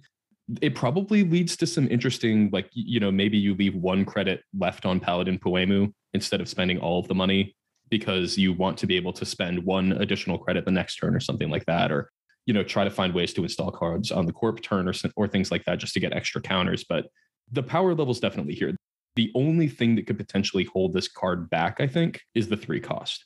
I think that you're right, but I think that also if you're dripping in money from Paladin, it doesn't feel like real money. Yeah. And as soon Yeah. as you get to two or three money on that card, especially if you have like a Keiko out where you get Oh, paid true. back for Yeah. spending those credits, the three cost almost becomes not really an issue on this. And I'm wondering actually if this card makes what I call the Super Friends deck finally viable, which is basically you take a 1x of all of the companions and just, eh, if I get it during the game, fine. If I don't, fine. But you have options there. And since they're all unique, if you only take 1x of each, like you're not getting flooded by cards that are going to be useless that you can't install. And I think most of them cost two or less to install. I think Mhm. Poemu's the only one that costs more than one, right? I don't know that for sure. We don't have Yeah, to look I don't. I don't remember completely offhand. An obvious point of comparison is Turning Wheel. Oh yeah, for sure. It has the do thing, gain counters, add accesses for spending counters. Obviously, one difference is turning wheel, you had to do the thing twice. You had to get two counters for an additional card. It's balanced differently. A single counter becomes a single extra card, but also you can't. I don't know. One of the frustrating things about turning wheel, both as someone playing with it and as someone playing against it, was a lot of times the game came down to, all right, I'm just going to faceplant into your servers a bunch of times throughout the whole game. And then eventually I'm going to access seven cards and win and we're both going to hate the entire time between now and then. This really, like, you're only able to access up to two additional cards. So it rewards and it really requires actually spending those resources throughout the game. Wait, hold on. Yeah, these are these this are power counters. kind of. Ooh, I did not realize that. I feel Uh-huh. like you're going to have that moment to lock this expansion. okay, that's all right. That's fun. I like that. this was honestly such a fascinating one for a design perspective because like we want to give more support to the companions engine and also we found that the companions engine can be a little bit passive we found that uh, you can sit back get a bunch of free shit and you know threaten at your leisure if you want to go that way. And we think that the engine is really cool and we think that that play pattern is not the coolest way that it could exist. Mhm. so wanting to give it a boost but wanting to give it also a push in the direction we want. And so this is one that emphasizes turning that install runner into aggression. And the cap of two additional accesses I mean, it's not just there to keep this under control, but it's also there to say, hey, if you want to get your value out of this, you need to be interacting regularly. Yeah. And so, yeah, trying to like throw something, you know, really substantial to that archetype, but demand interaction in exchange. Yeah, that's good. I mean, exactly what you said has always been my problem with the companions personally is it felt like you would just install them and then okay, what do you do now? And this finally gives you a reason to do something else. Yeah, so I'm really excited to see how that affects that archetype. I love this card. Everything from the mechanics to the theming to the illustration. Bringing up the illustration, I don't know if we've talked about maybe the most striking parts of the card, which are not the rules text. Yeah, so for those of you Yeah. who haven't got the visual yet, the twinning refers to the crystal formation phenomenon, not the fashion decision nor the sexual fetish. I didn't even know that those were things. I, I, I, Uh, okay. I knew the fashion one. Welcome to the Thirst Cast. Wait, was that too far no, no, for this show? please. We've I have been far thirstier We've- on this show. done Please, worse please. we have done much worse things. Um, You offend me. You offend me. Cut the feet. so what exactly is crystal twinning in that case? It's the formation that we see illustrated where two separate crystals form out of the same and then just kind of split. I don't know. You can see a fantastic illustration of this here. You see the crystal formation in question, but it's also connected to this beautiful, uh, what's the word? Honestly, explosion of green, of nature, Mhm. of plants and flowers, but surrounded and beset on every side by the most fucked up looking industrial equipment. yeah, that, that's one of the things that I love about it is exactly how grim and I, it, like, and it's so obvious just from looking at it. The drill, the buzz saw, the chainsaw, it's all so visceral. You know, it, it feels like horror movie on the outskirts here. Absolutely. Although I also have to say, everything going on around on the outside of there, I'm just like, hmm, that would be sick for my Gaslands models. oh no. I really do think that the art is one of the most striking things about this entire card. I think that this is not just unique art for this set. I think this is unique art for the game of Netrunner as a whole. I can't remember a single piece of art that looks like this in the entire game. Yeah, I Mhm. think we definitely do something here with color that we've never really done before. I think that also the way in which this is interpreted is a bit different from our usual like NetSpace psychedelica. Yeah. And it just creates this. I look at this and I know exactly what he says about. Yeah. Mhm. And that's an important thing. This is not a net space illustration, right? This is not net space we're seeing here. So this is a virtual resource. But what I would say is that this looks, at least to me, less like conventional net space. and it's not done in a style that's uh, exactly consistent with the other net space cards. I would say this definitely is a like, this is a figurative illustration. Again, I think that's unique. I can't remember an Mhm. example of that in Netrunner in the past. Yeah, I mean, I think that there are some that are arguably interpretable that way, and they're some of the mm-hmm. most memorable. Like Rebirth hits me as one that, Oh, like, good it's point. you know yeah. not immediately clear whether it is net space or metaphor. And I mean, that is one of my favorite pieces of art in the game. That's a good point. I had forgotten the art of rebirth, which is ridiculous because of how many times I've played that card. But I think that that's the closest comparison I can think of. Rebirth, you have a moment of looking and trying to understand that gets you there. This hits immediately. Yeah. It's just Mhm. like nothing you've seen. Yeah. So we actually do have a note from Morgan here, which was so Morgan says the twinning has a very weird thematic origin. Also, it's a huge success for just trying to be really adventurous and different. Because one important thing to note is that it isn't depicting either meat or net space, but rather an abstract mental image. And Morgan goes on to say at one point, Issa views nature and humanity as inherently linked, you know, thus the twinning. The damage to nature will diminish humanity as well. To preserve Hmm. one, the other must also be saved. Yep. And this is paired with the flavor text. All is folding back, ever back, together as one. Good flavor text. Very good flavor text there. Ooh, that's high praise right there. We're talking about uh, Mr. Flavor text is bad or good. I've literally written one article about flavor text, and people say this about me. Another thing that we got from Morgan, which I think is just as important to mention, is It's also a silly Final Fantasy 14 reference. Wait, what? uh, I don't know. Apparently, it this? is. I. It's in this group DM somewhere. I don't know anything about Final Fantasy 14 other than it is a Final Fantasy. I feel that that's important to mention. I found the paragraph. Here we go. Okay. Then there's also just me making a silly Final Fantasy 14 reference. LOL. Except that reference is also connected to the same themes. Fuck yeah, boy. That's just patting yourself on the back way too hard. They're gonna break their arm off if they keep doing that. Can you blame them though? I can't. Uh, I love this card. Uh, and it's definitely the spot we're trying to hit for reference is like not being familiar with that franchise. I don't feel like anything is lost here. This piece Mhm. hits super hard. And also, I know that there are some people out there who that's going to make them smile. Yeah. Yeah. I gotta say, of all of the art that I've seen, which um, is all of it, but this is like one of the most striking arts in the set to me. I love everything about this piece of art from the fact that the central piece of it is in full, unbridled, detailed color, down to the fact that there are different colors of flowers and there are different blades of grass. There's a refraction in the crystal, all sorts of stuff. There's more the more you look. But the fact that it's also ringed by these black and white industrial tools, there is no color in those, hmm. nothing.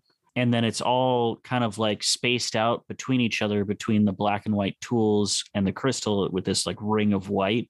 The card is very striking especially with the green being this contrast to the anarch frame. Just everything about it works.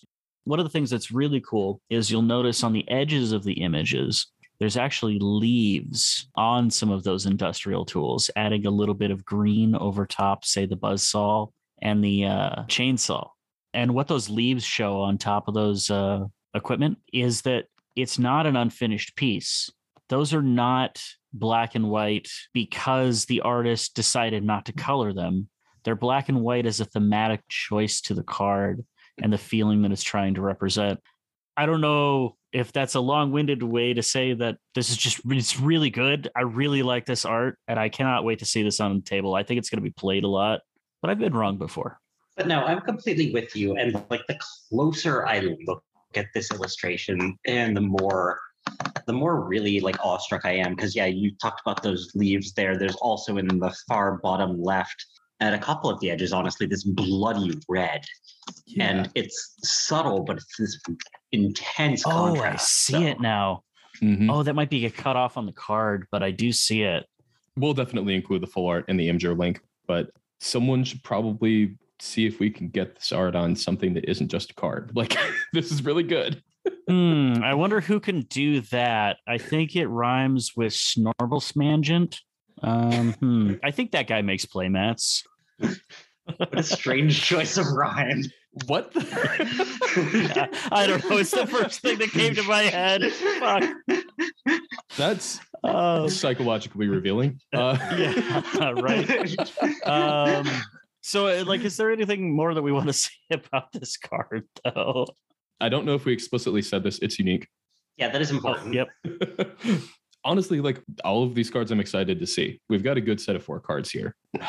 Despite the name of the segment, I have to say I'm like genuinely excited about all of these cards and could see myself playing all of them. I'm, I'm so glad to hear that. Like I said, this is a bit of a Reese's scenario. There's so much Anarch and Shaper now, and so much Shaper and Anarch. You know, Pants is gonna is- have a trouble choosing. my hope is that like these things still produce gameplay experiences that feel distinct from each other but that you mm-hmm. don't feel like oh if i want to be able to interact on x or y axis i absolutely have to be in this or that faction It doesn't seem that way at all. Rather, I should say, it doesn't seem like I'm being forced to pick one particular faction to be able to interact in a certain way in general. Like you said, Into the Depths, I think, is a great example here. It really does feel like it's going to give solid rewards for interaction that are worth playing the card and worth, honestly, potentially worth playing the faction for. Mhm. But they're going to feel and act very different from how they would if Mhm. it were an Anarch card. So this is very cool. It's so exciting to finally see these cards and finally see like what's going to happen to the game. One last thought on like gameplay here is when this set does release, a lot of cards that are pretty important are going to rotate out. Order and Chaos is going to go. Mumbad cycle is going to go, like we talked about, the turning wheel is going to go. If you want the turning wheel type effect, the twinning is going to be the closest replacement that we know about. So uh, some cards are going to rotate and we'll have space to explore some of these new things. Yeah. I'm excited to play games with these. For sure. Same, and I'm so glad to hear it. So, just a couple of more pieces of business. One more thing that we have to do before we get out of here, or we would be remiss. Mm-hmm. As we said, those hordes of Netrunner players that would come after us with Haley pitchforks, they would do that. And we would definitely not be on their fan sites. We would definitely be getting uh, trashed. Much like Goliath, we would be getting slain by David. Indeed. So, anyway, one of our classic segments honestly takes the longest. The rest of the episode is a small little tidbit in comparison. We really get into the tournament deep dives on this. We really discuss all the ins and outs. And on this And, uh, episode, we're going to have to obviously address the relationship to new cards. Oh, absolutely. So it's time for, you know it, you love it, ban or nab. And Zoe, if you're unaware of how ban or nab works, is we have you pick a card and then we say whether we are going to ban that card or keep it in the meta, aka nab it. And what card have you chosen for us? So I have chosen the initially delicious sounding until you Mm. realize that's not how it's pronounced um, Jinja City Grid. This is a card that I have thought a lot about, have really deep feelings about both as a player, as a designer, and I'm just really excited to dig into it. Okay, then. So, Jinja City Grid, ban or nab? Ban. Ban. Ban. Unfortunately, that's all the time we have for ban or nab today. We have to move on to the outro. So, this has been an excellent episode. If you think that this was an excellent episode, what I recommend doing is following this podcast. You should be able to do that from basically anywhere that you get podcasts. We come up with content pretty regularly. This is like the 28th episode we've released or something like that. If you are interested in helping us show up to more people, a great way to do that is to give us a rating or to leave us a review. Obviously, another great way is to share it directly with people. I especially recommend that this week because we do have scoops. You probably know someone who wants to hear the scoops. So share the scoops with them. I want to make sure that we thank our special guests. So, Zoe, thank you so much for coming on, talking with us about cards, about game design, about Netrunner, about battles of the bands. It has been fantastic having you on. Thanks. This has been so much fun. So glad to hear that. I'd like to give you the opportunity to give shout outs while you're here. Are there any shout outs you want to give? Netrunner related, not Netrunner related, whatever you want. I think I want to give a shout out to um, Always Be Running. They've got a new album coming out inspired by the music of Borealis. I've done exactly one illustration for this uh, and for Midnight Sun, and it is also going to be the cover art.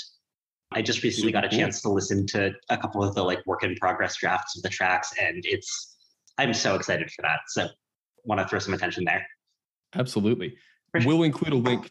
You heard some excellent sci fi inspirations earlier in the episode. We're also going to include information on those in the show notes. So if you are interested in learning and reading more of the stories that are inspiring some of the ways that Midnight Sun came to be, we'll include more information on that in the show notes. I know I definitely got a few that I want to read. So be sure to check Yeah, that sure. out as well.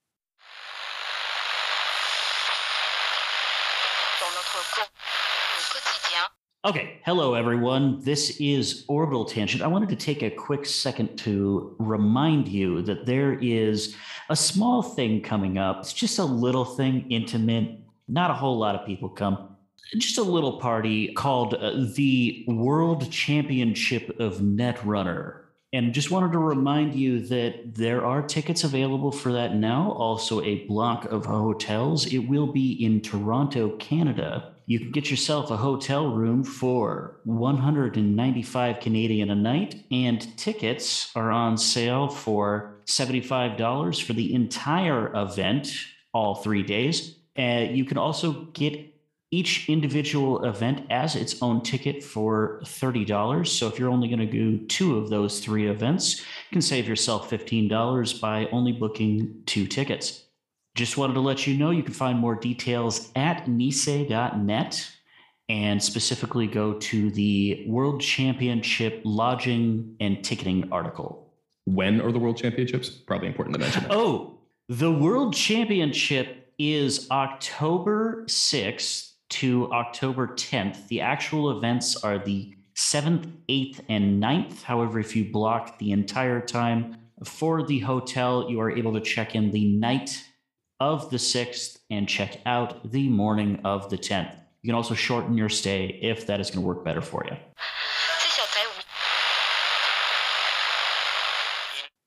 And I think with that, we've reached the end. So if you have any questions or comments, the best place to go is either me or Josh. The best place to reach us is pretty much anywhere. You know, we're in GLC, we're on Stim Slack, we're on Twitter, we're on Reddit. Uh, just message one of us if you have any questions or comments. But if you have any concerns, we should probably go to the outro from there. And I wonder if it's true. Do I suck like I put the suck on you? Mm-mm, Other mm-mm. stray thoughts, real quick, before Yeah. I, I before I get going. And I did not opt to plug this because the scope is far too local to be worth it. But um, I did have the brief thought of like, should I talk about the musical I'm going to be in? Um, I mean, I am feel, feel free to plug it. Like we, we, we can have this in, like we, we can No, just it's a give lo- the it's a- caveat. we can Well, give no, the it's caveat a, of like, it is a literal area. local punk house production, but I am I am playing bass is in the band for or a punk musical of Gay Shrek. What the fuck? I'm totally into this. Okay. Okay. I need to hear more. um, I honestly, I imagine that like you know, oh, there is some sort of post-collapse timeline where this is how we interact with film in general. But a bunch of punks who are used to putting on punk shows in their backyard are putting on a theater production in their backyard, or of a queer punk retelling of Shrek. that is so cool. Um, I am part of a uh, four-person band who's going to be soundtracking this. Highlights in, I love that. highlights include um, a sensual lounge version of All Star. and also, um, of course, Jeff Buckley's Hallelujah, which changes Oh, halfway oh. through into Scalleluia. Also, just a very different version of Hallelujah to begin with than the one Yes. you get in Shrek. Oh, that's so all of cool. which are still Wow. very different from the Leonard Cohen version. One hundred percent. Yeah, I. It's it's almost one of those like Rorschach questions you can ask people, like you know, what what's your favorite version of Hallelujah? And it says something about you. I don't know exactly what it says, but it says something. Yeah, I mean, I snap answer Leonard Cohen and it probably just means therapy.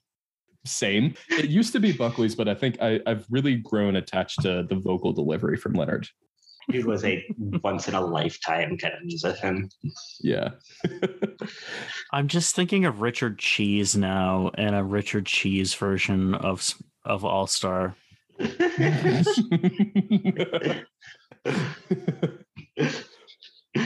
so I I guess like if if is is it worth us saying like if you're in this specific area then like check I- us out or I don't think so. I think if this was a real city and a production and a venue, I would do this, but this is a punk backyard in Olympia, Washington. So what I'm hearing is we need to get this to a point where it is a show in like a large venue because the people need this.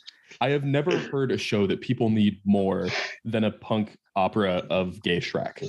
my other favorite I'm little into it. detail about this is that so I I don't know, I don't want to make any assumptions about y'all's lives, but I'll make I'll start with the contextualizing information that Lex is a ostensibly queer and especially lesbian dating app slash community board, but it is 90% shit posts. And part of that remaining 10% has been several ads for casting, crew, etc. for Gay Shrek, culminating in in search of box mod vape for dragon scene. Must produce fat clouds. I love this. You just described like 99% of everything I am. like if there's anything about this conversation that feels worth throwing in, go for it. It just I- does I- not th- feel this feels like effective. a, or this feels like a this. perfect post credits discussion to me. Like Okay. you've waited this long and now you get to hear about gay Shrek. this is so good. I didn't know I was waiting as long as I had. I've been waiting my entire life, it turns out. Yeah, so so like so what's the rest of the episode? Like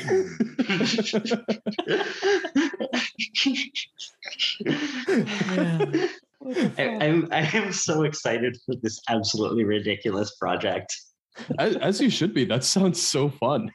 Is somebody going to tape this or or Ooh. no? I'm sure that some sort of uh, Mhm. record of this will come into being. I don't know what the plans are. This is the things are a little bit fast and loose. We're like uh, two weeks away from opening, and tomorrow is going to be the band's first like actual rehearsal Oh, wow. with like the cast. Mm, Like we've been doing stuff on our own. We've got uh, like our arrangements sorted, but I'll know a lot more about what this is actually going to be shaped like tomorrow.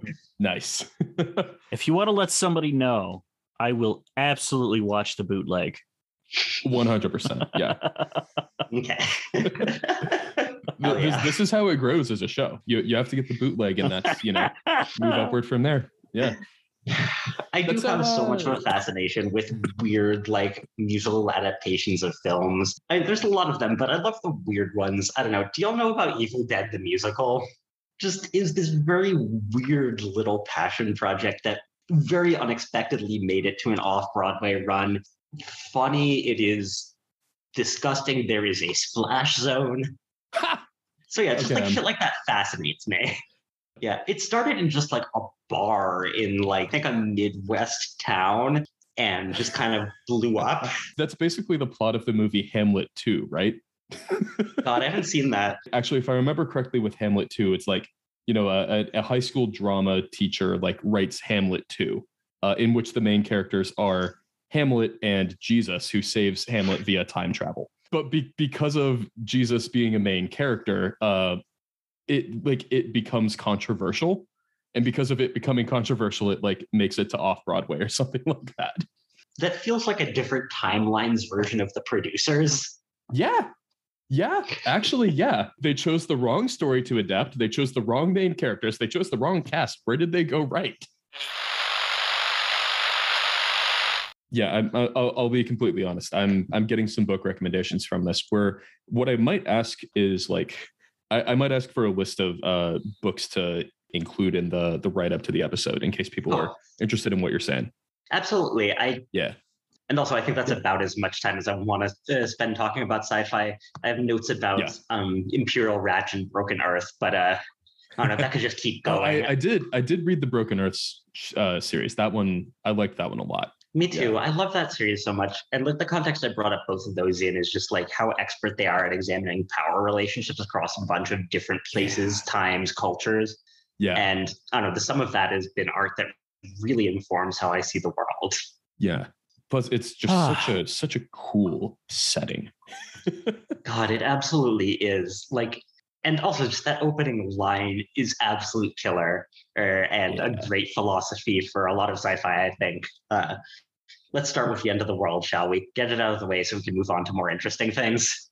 what book series is this? I need to read this if it starts like that.